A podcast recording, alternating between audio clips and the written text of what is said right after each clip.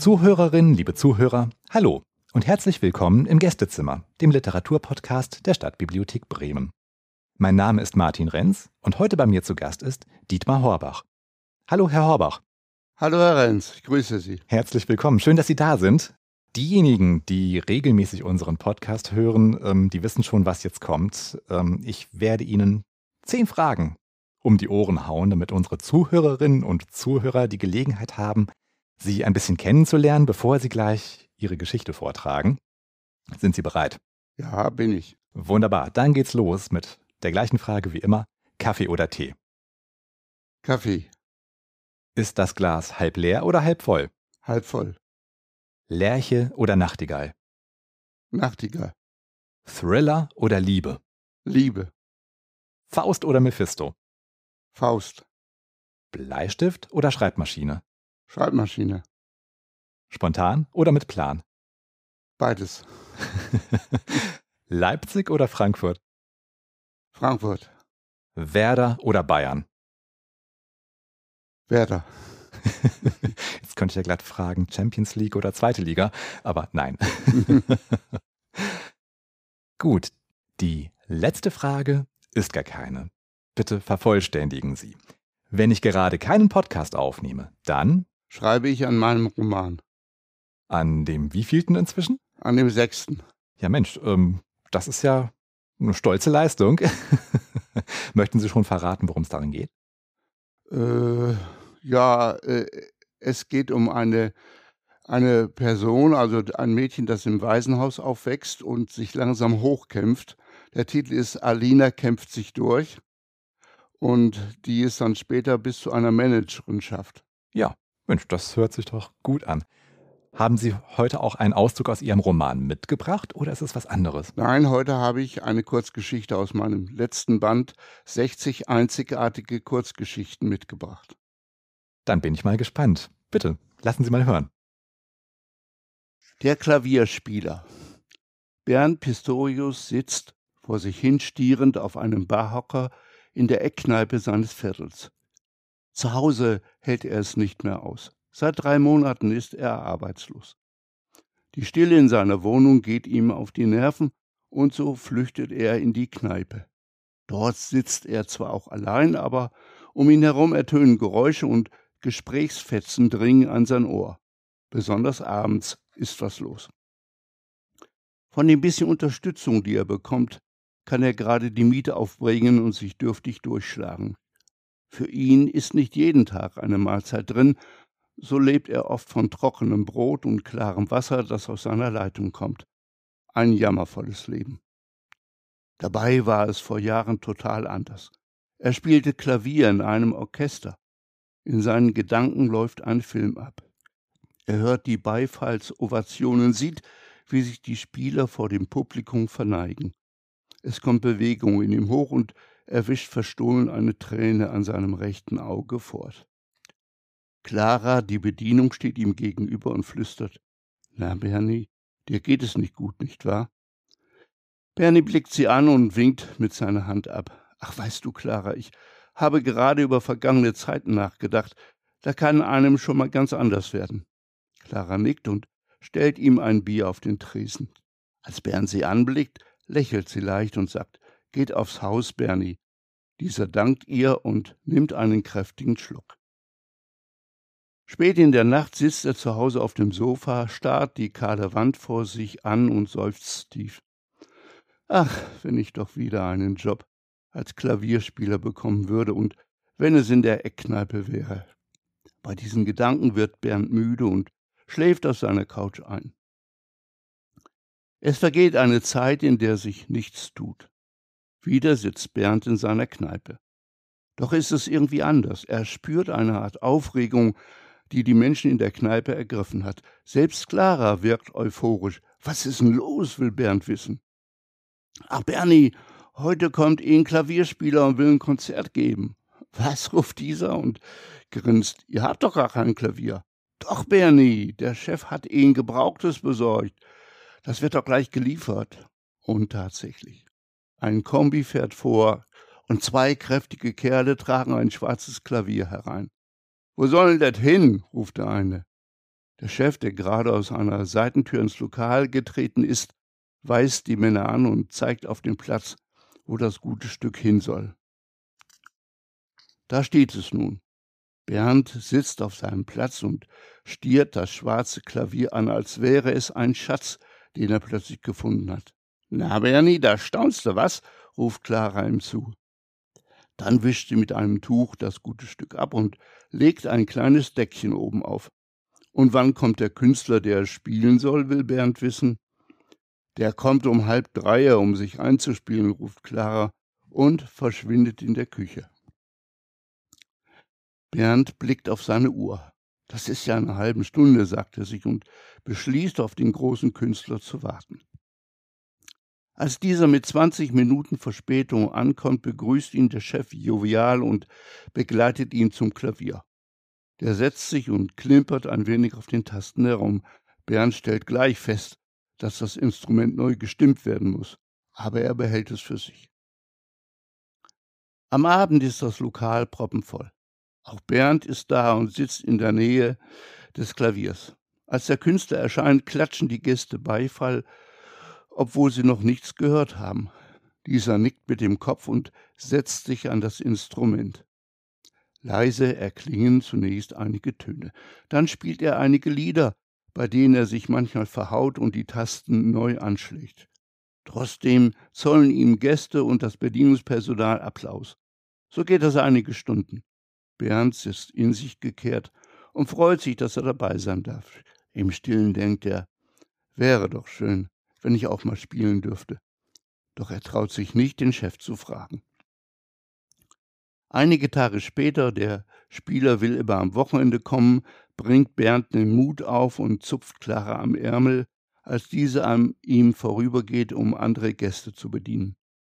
Du Clara, sagt er, meinst du, ich könnte auch mal an das Klavier? Diese blickt ihn an, als hätte sie nicht richtig gehört. Du? fragt sie, kannst du denn überhaupt spielen? Bernd lächelt ein wenig philosophisch vor sich hin und sagt, ein wenig Clara. Clara blickt sich um und sucht den Chef, der irgendwo sein soll. Inzwischen hat sich Bernd erhoben und steht neben dem Klavier. Er streichelt es ganz sanft. Da erscheint der Chef und brüllt ihn an, lass sofort deine Finger von dem guten Stück und verzieh dich. Bernd schreckt zusammen und eilt auf seinen Platz zurück. Clara, die ihren Chef gerade fragen will, ob nicht Bernie auch mal spielen darf, schüttelt den Kopf. Dann blickt sie Bernd an, der traurig dasitzt und zuckt mit den Schultern. Das war es dann fürs Erste. Bernd, den diese Begegnung mit dem Chef sehr getroffen hat, bleibt seiner Kneipe einige Wochen fern. Zu Hause sind er immer noch über dieses Erlebnis nach. So wird dein Wunschtraum nie in Erfüllung gehen, ertönt es in ihm. Bernd nickt und ist wieder den Tränen nahe. Dann steht er nach einigen Blicken auf, er schüttelt sich und ruft laut, so geht das nicht, Bernie. Ermahnt er sich selber. Dann zieht er seine Jacke an, setzt seine Mütze auf und stiefelt durch den Abend in Richtung seiner Kneipe. Ein leichter Wind weht einige Blätter hoch. Die Laterne an der Ecke ist ohne Licht. Doch bald steht Bernd in seiner Kneipe. Dort ist es verdächtig still.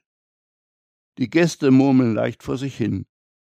Irgendetwas ist heute anders, denkt Bernd und bestellt sich einen Pilz. Als Clara ihm das Bier bringt, schaut er sie fragend an und meint beiläufig, was ist denn los, Clara? Der Spieler hat abgesagt. Er kann heute nicht meint sie und dreht Bernd auch schon wieder ihren Rücken zu. Dieser nippt an seinem Bier und schmunzelt in sich hinein. Soll ich? Fragt er sich selber. Na klar, Bernie, das ist doch eine Chance, ertönt es in ihm. Nach einer Weile blickt er auf. Klar, ruft Bernd laut. Doch die hat ihn bei dem lauten Trubel, der nun in der Kneipe herrscht, nicht gehört. Als sie vor ihm steht, fragt Bernd, ob er nicht doch mal an das Klavier könne. Clara sieht Bernd prüfend an, dann nickt sie und wendet sich an den Chef, der gerade hereinkommt. Bernd sieht, wie der Chef den Kopf schüttelt, doch Clara lässt sich nicht so leicht abweisen. Sie redet auf ihren Chef ein. Der nickt nun mit dem Kopf, um seine Bedienung loszuwerden. Clara erscheint bei Bernie und bejaht. Dieser steht auf und macht auf dem Weg zu diesem wunderbaren Instrument ein paar Fingerübungen. Er klappt den Deckel hoch und blickt in die Runde. Der Lärm ist immer noch ziemlich laut. Doch dann vergisst er alles um sich herum. Wie automatisch greifen seine Finger in die Tasten und spielen ein Stück von Chopin. Die ersten Gäste in der Nähe des Klaviers beenden ihre Gespräche.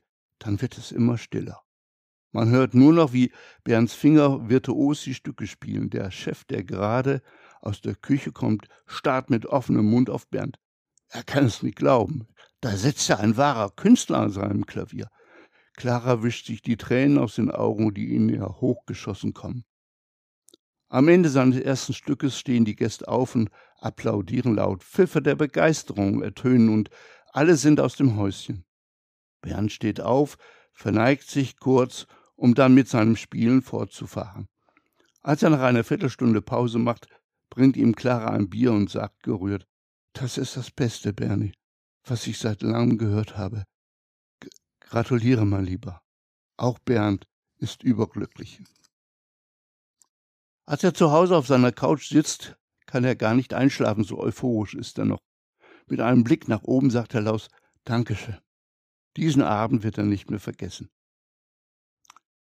Eine Woche später kommt der alte Spieler in die Kneipe, um seine Arbeit wieder aufzunehmen.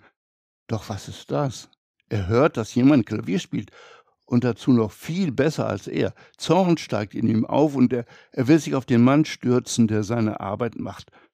Doch bevor er seinen Willen in die Tat umsetzen kann, steht der Wirt hinter ihm und tippt ihm auf die Schulter. Abrupt dreht sich der Mann um und starrt auf den Wirt.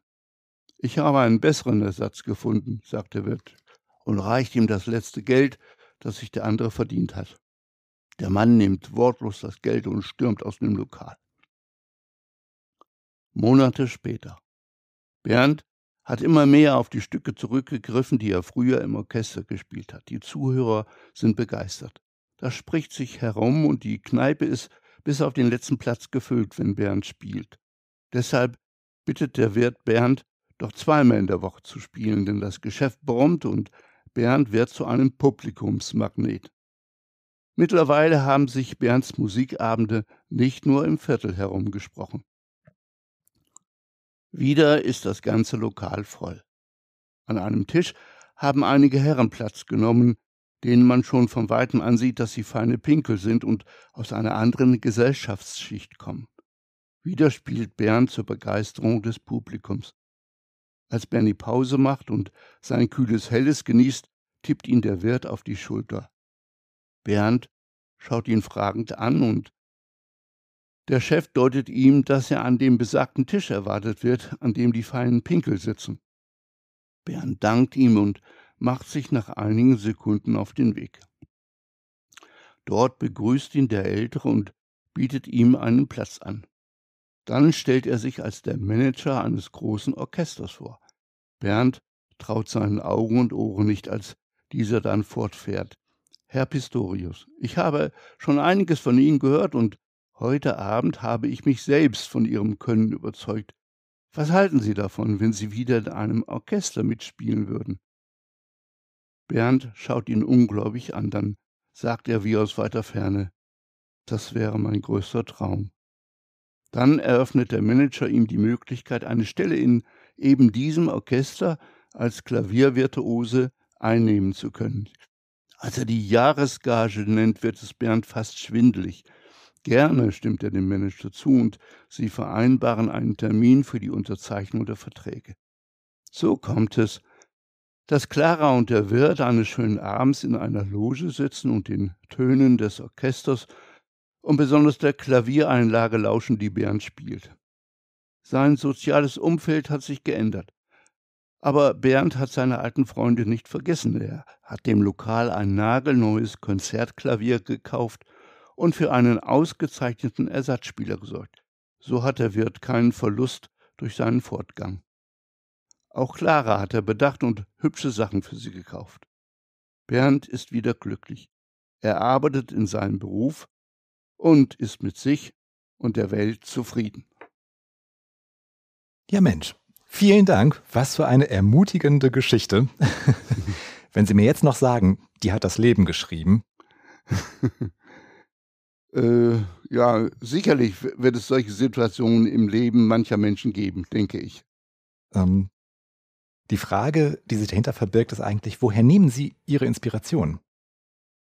Ja, das, äh, ich habe oftmals äh, zu Freunden gesagt, einmal warte ich, bis mich die Muse küsst. Und wenn ich dann keine Geduld habe, setze mich einfach ran an den Computer und dann geht's los. Dann kommen plötzlich Gedanken und ich schreibe sie nur auf. Ich, ja, ich sehe die Szenen vor mir mhm. im Geiste und dann ja. beschreibe ich eigentlich nur das, was ich sehe. Prima. Und da scheint ja echt einiges zu kommen. Sie sagten vorhin, der, der sechste Roman ist in Arbeit und Kurzgeschichten gibt es auch noch. Ja, und meinen fünften werde ich in äh, ein, zwei Monaten rausbringen. Klasse.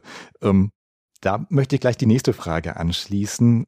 Wenn es unseren Zuhörerinnen und Zuhörern gefallen hat und die jetzt gerne mehr von Ihnen lesen möchten, wo gibt es denn die Bücher? Die Bücher kann man in jedem Buchladen kaufen, die kann man über Amazon beziehen oder direkt beim Verlag BOD. Prima. Gut, das sind doch tolle Aussichten. Ja, liebe Zuhörerinnen und Zuhörer, ähm, wenn es Ihnen gefallen hat, wir freuen uns jederzeit über Feedback. Und zwar geht das am besten über unsere Website www.stabi-hb.de slash Gästezimmer. Das war's für heute aus dem Gästezimmer der Stadtbibliothek Bremen. Vielen Dank, Herr Horbach, für Ihre Geschichte. Ich bedanke mich auch für die Möglichkeit, hier vorlesen zu können. Ja, gerne, gerne. Ich freue mich über Ihren Besuch. Und liebe Zuhörerinnen und Zuhörer, vielen Dank fürs Zuhören und bis zum nächsten Mal.